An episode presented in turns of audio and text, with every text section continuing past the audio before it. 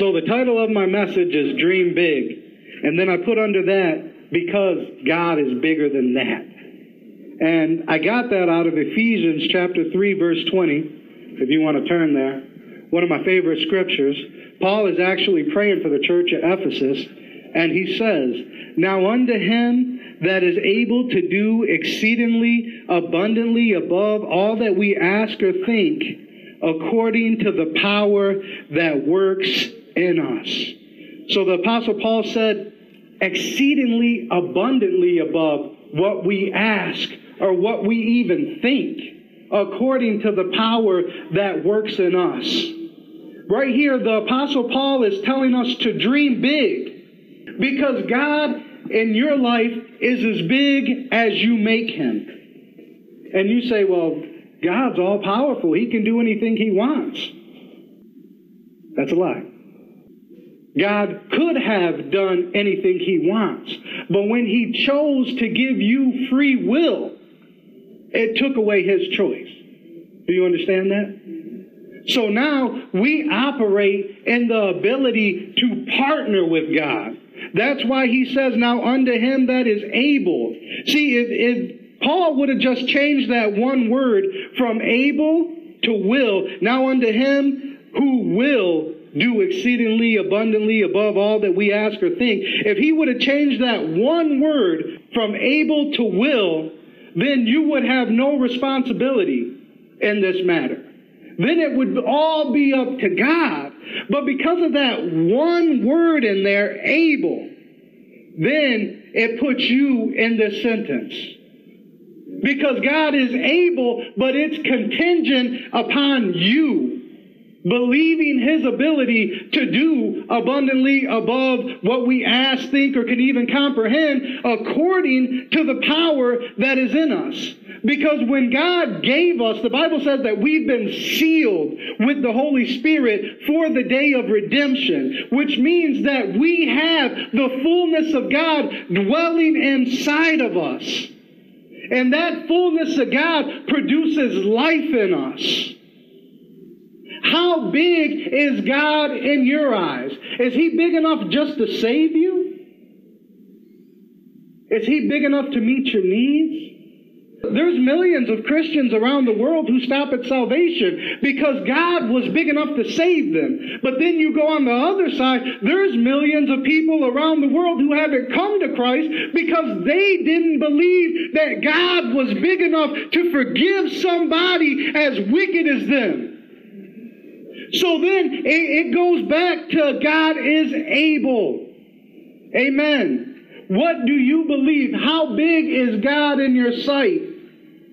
I'm going to go through and I'm going to read. I'm actually, I'm just going to illustrate some of the stories that God used of, of great men in the Bible that we see them as great. But before I do that, there's great people in this congregation Amen. My cousin Bobby was the first one to graduate from college from our family. Graduated with honors, top of his class. Got his whole trip to go see Israel, to walk in the footsteps of Jesus. He's been to China.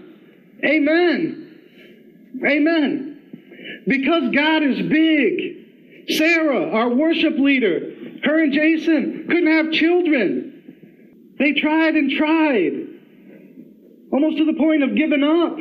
They tried adoption, and every time Satan would meet them, trying to stop them. But I tell you today, they have three beautiful kids because God is bigger than us. My mom, when, when we went to look for churches, and, and even our last church at Life Church, she was like, Well, I'm not really being used here. My mom will feed strangers. If there's anyone that you know that's hungry, she has the gift of hospitality. But she don't realize it all the time. She fed us all weekend and took care of us and cleaned up after us. I'm talking about dreaming big. Amen. God's brought them into a, a place of financial rest.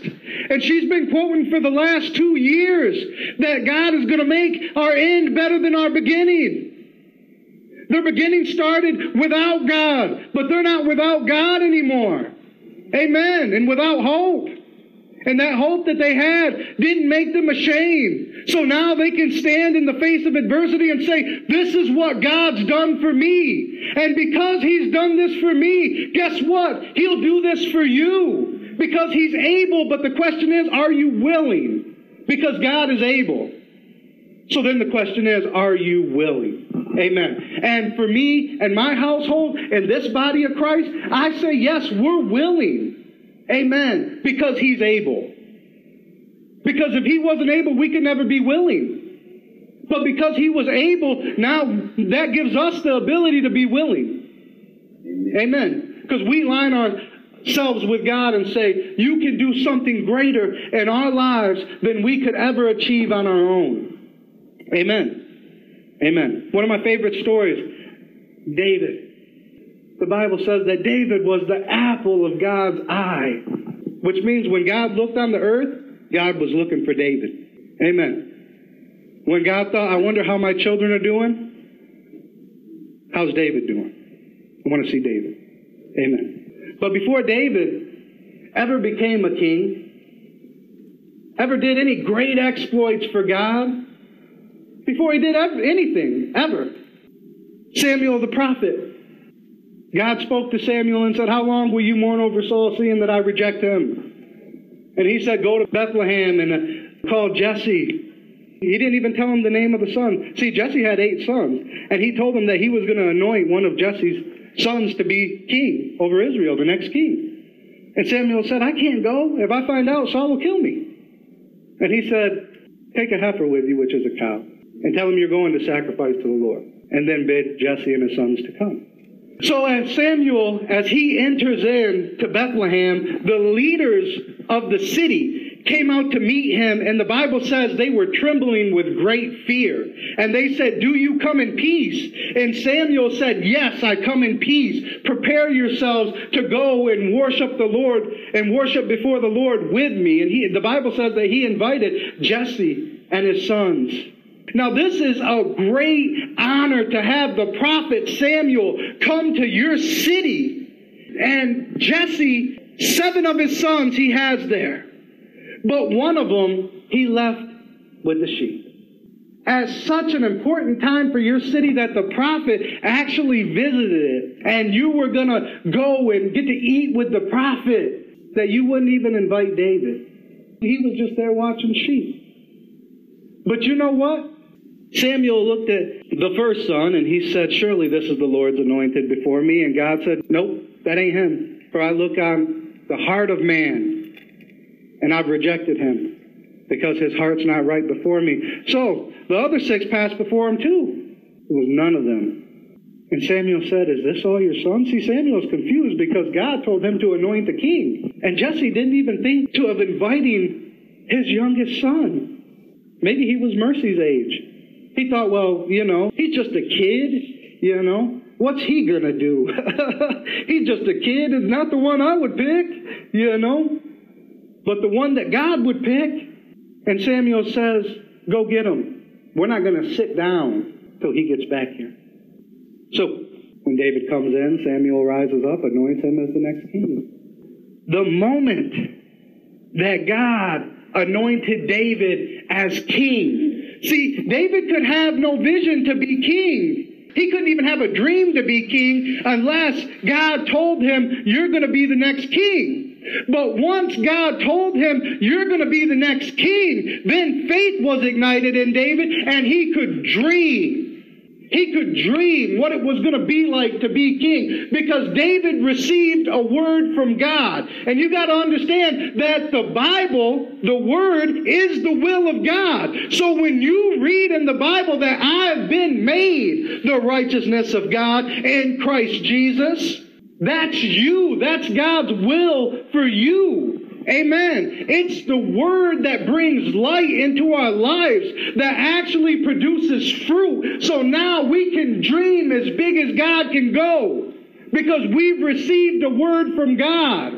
Amen. When David writes, I'm young, I was young and now I'm old, and two things I've never seen the righteous forsaken or a seed begging bread. I can say, I will never be hungry a day in my life because God won't forsake me because his word says that he's never seen the righteous forsaken or his seed begging for bread. And guess what? I am a seed. Amen. And you are a seed. It's the importance of depending on the promises of God that make us something that we could never become on our own. It's the engrafted word which is able to save your soul. Amen. Abraham. Love the story of Abraham.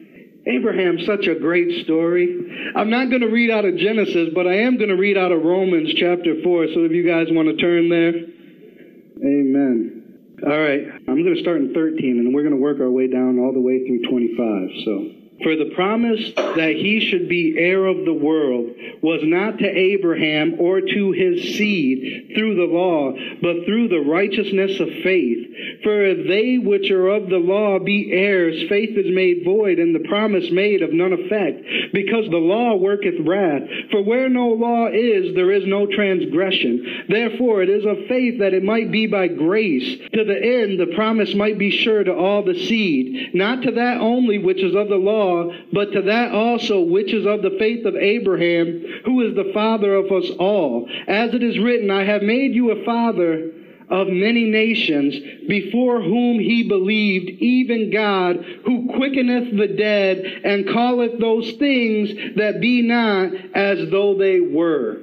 The Bible says that Abraham was just like God calling those things that be not as though they were. It says that God calls those things that be not as though, as though they were. See, you could have never been saved based on your current state. You could never be standing in the position that you're standing in based on how you were. But God didn't see you as you were. He sees you as you are. Amen uh, the righteousness of God based upon our covenant that we have with Jesus Christ, which gives us full access and entrance into the things of God and into the presence of God. Because God has a destiny for every one of us, but it's only as big as we can dream. Amen. He's able. Are we willing? And the answer is yes, indeed, we are willing. Amen. Verse 18, who against hope believed in hope that he might become the father of many nations, according to that which was spoken, so shall thy seed be. And being not weak in faith, he considered not his own body now dead, when he was about a hundred years old, neither yet the deadness of Sarah's womb. See, he didn't look at where he was and say, This is where I'm going to be. He was looking at God and saying, Where are we going? And God said, You're going to be the father of many nations. And he said, Yes, let's go. Amen. And together, guess what? Abraham became the father of many nations. Amen. And he's the father of our faith, as the Bible says. He staggered not at the promises of God through unbelief, but was strong in the faith, giving glory to God and being fully persuaded that what he had promised, he was able also to perform. See, sometimes the spirit of unbelief tries attaching itself to a believer and saying, well, you believed for that and it didn't work.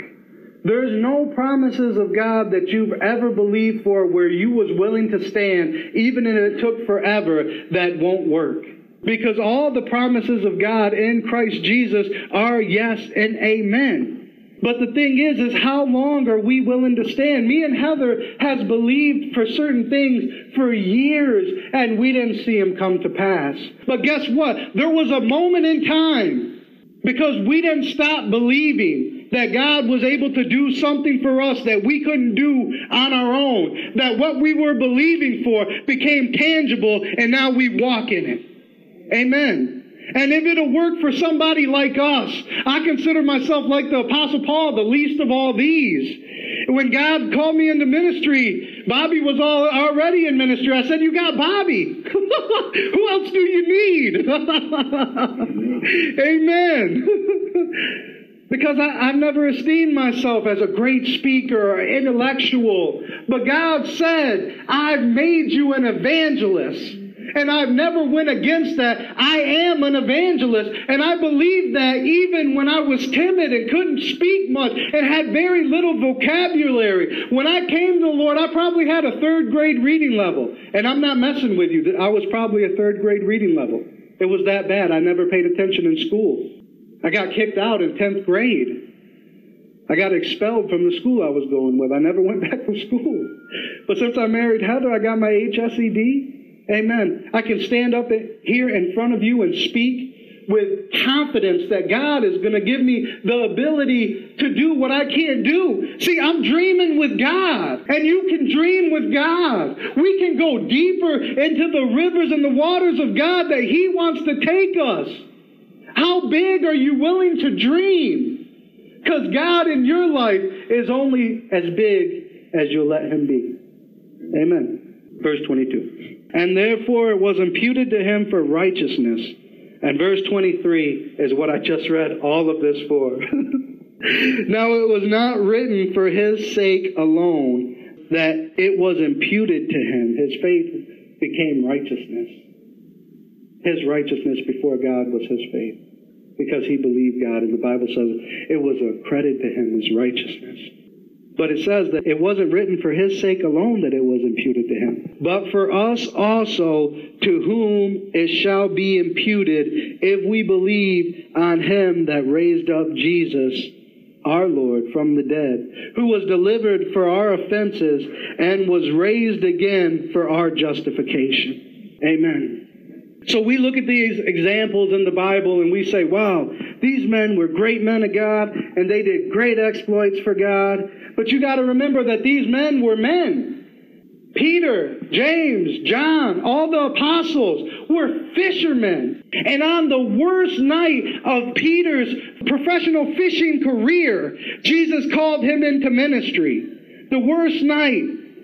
Jesus shows up and a crowd's following, pressing him so much that he actually gets into the ship of Simon and he preaches for however long. And then he tells Peter to cast out.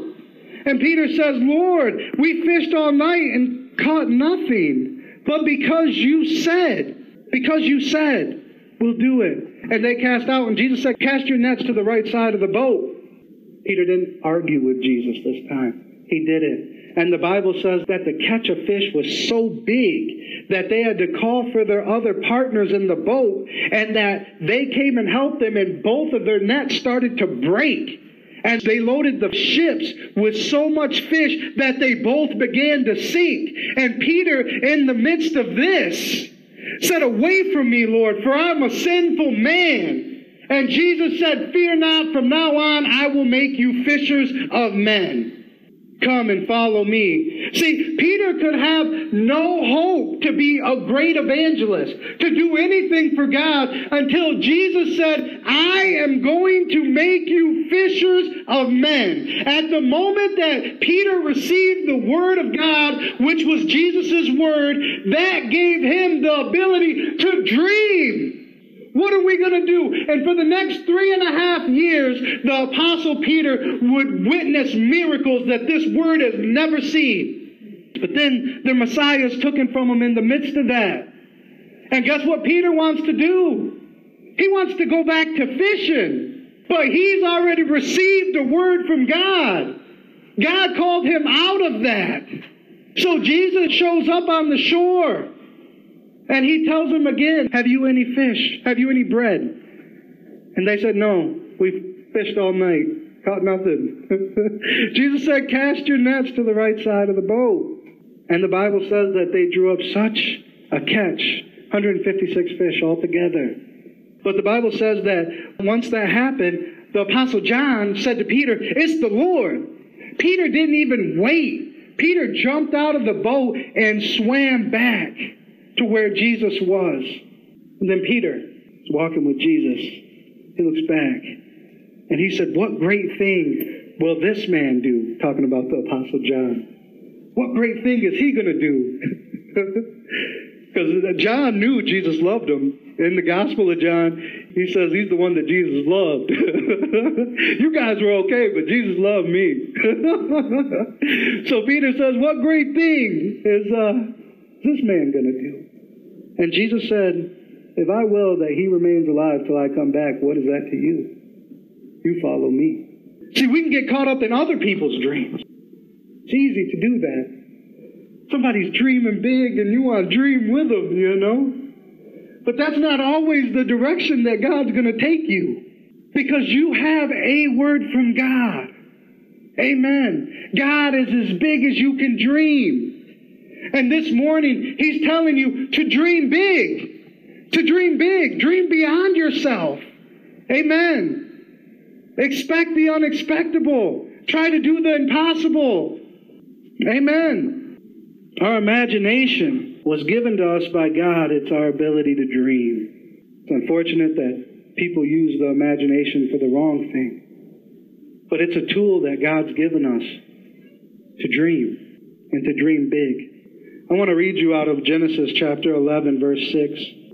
The reason why you don't hear too many Bibles turning is because I was telling Byron this last week. I said, uh, man, Mark, when he tells you a Bible verse, he don't even give you time to turn. He just starts reading it. I got to the point where I just set it beside just so I can listen, praise God. Otherwise, I'm going to miss everything he says while I'm trying to find this verse. We're going to go back up to verse 1 and we're going to read down. A little bit of scripture today. Praise God. You can bear it. And the whole earth was of one language and one speech. And it came to pass as they journeyed from the east that they found a plain in the land of Shinar, and they dwelt there.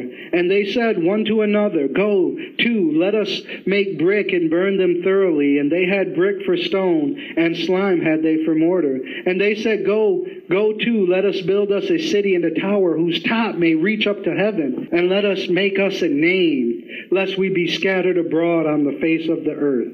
Keep that in mind. They said, Let us make us a name. And the Lord came down to see the city and the tower which the children of men built.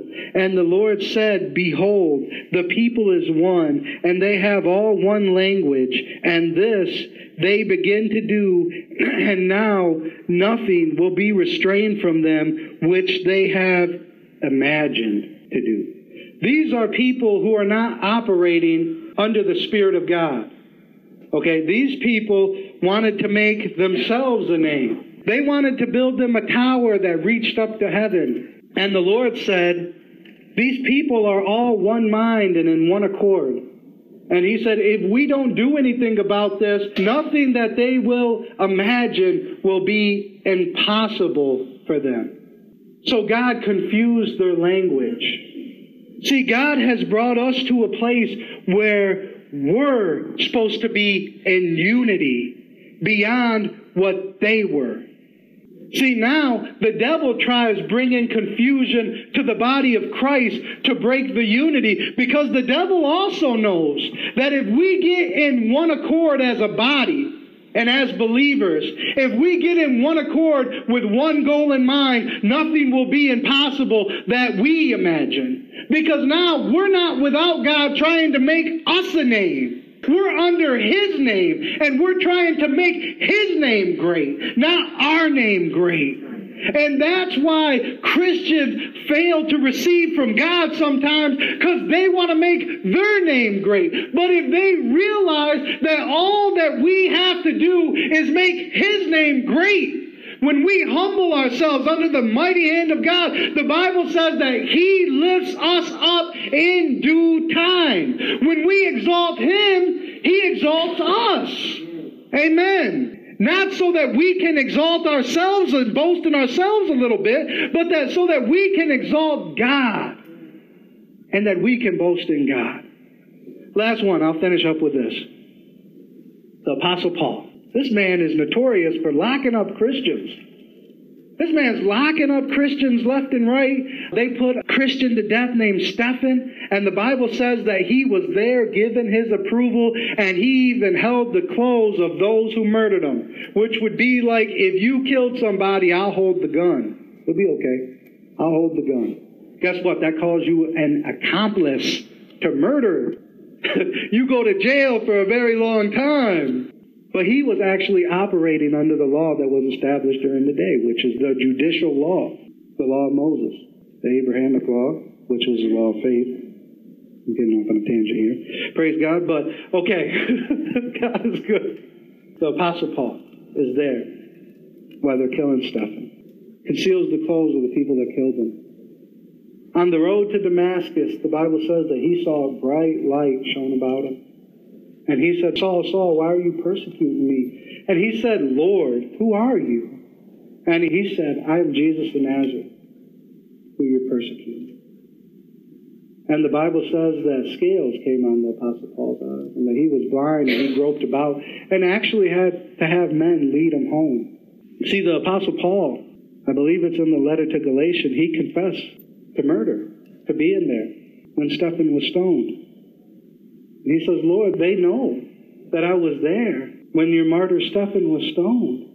The Apostle Paul was beat in prison, suffered shipwrecks. The Apostle Paul, his missionary journey starts in the book of Acts. And the Bible says that they were fasting and praying. And the Holy Spirit said unto them, Separate Paul and Barnabas unto me for the work that I've prepared for them to do. The Apostle Paul went on to plant all the Gentile churches. And we are reading his letters that he wrote, most of them from prison. Do you believe that the Apostle Paul was dreaming big when it came to God? The Apostle Paul believed that God could take a man who was killing his own people and make him something more than, than he was. See, it doesn't matter where you're at in life. It doesn't even matter if you've denied God. It doesn't matter. The thing is, is that you right now in this place know that God is able and are you willing? Amen. Are you willing? Because your past will never prevent you from your future unless you refuse to move forward. Amen. And God says, Come. That's what He says. Your past will never prevent you from your future unless you refuse to move. And I refuse to remain stationary. I refuse to just be where I am. See, I want to dream big with God. When God says, hey, we're going to do this, I don't want to be limited through unbelief or through things that happened in the past when I believed something and I gave up on it. When He speaks to me on something He wants to do, I want to say, let's do it. We don't have to be hindered by our past failures. We have the ability to dream big. Amen that God is able to do something with our lives, to transform communities, nations even. Amen. That He would be glorified in someone like us. Someone like us. Because He loves us. And there's nothing He won't do for you. There's nothing I wouldn't do for mercy. There's nothing. I don't care. It, she's not gonna, but if she messed her life up, she did a whole bunch of stuff that was against my will. And she came home and said, Dad, I've really messed my life up. I can't fix it without you. See, if I was a good dad, I would say, we can fix it together. I can help you. See, an evil dad would say, I raised you. You're grown. You made your bed, lie in it. You would call that evil, wouldn't you? God would never do that to us regardless of how much we messed our lives up, how much mistakes we've made, He would say, okay, we'll get this right. Amen. He would give you the ability to dream again. Amen. Lord Jesus, I thank you, Father, for your faithfulness. I thank you for the integrity of your word. I thank you that, Lord Jesus, just that you've given us the ability to dream and that you set our lives in motion once we gave them to you, Lord Jesus. We acknowledge our complete dependence upon you. And we thank you for your goodness and your ability, Lord God. And we thank you that we do declare that we are willing. I bless your people as they go. I thank you for safety over everyone who's traveled. I just ask you that our lives would be enriched today with the abundance of joy that you provide through your Holy Spirit. In Jesus Christ's name, amen.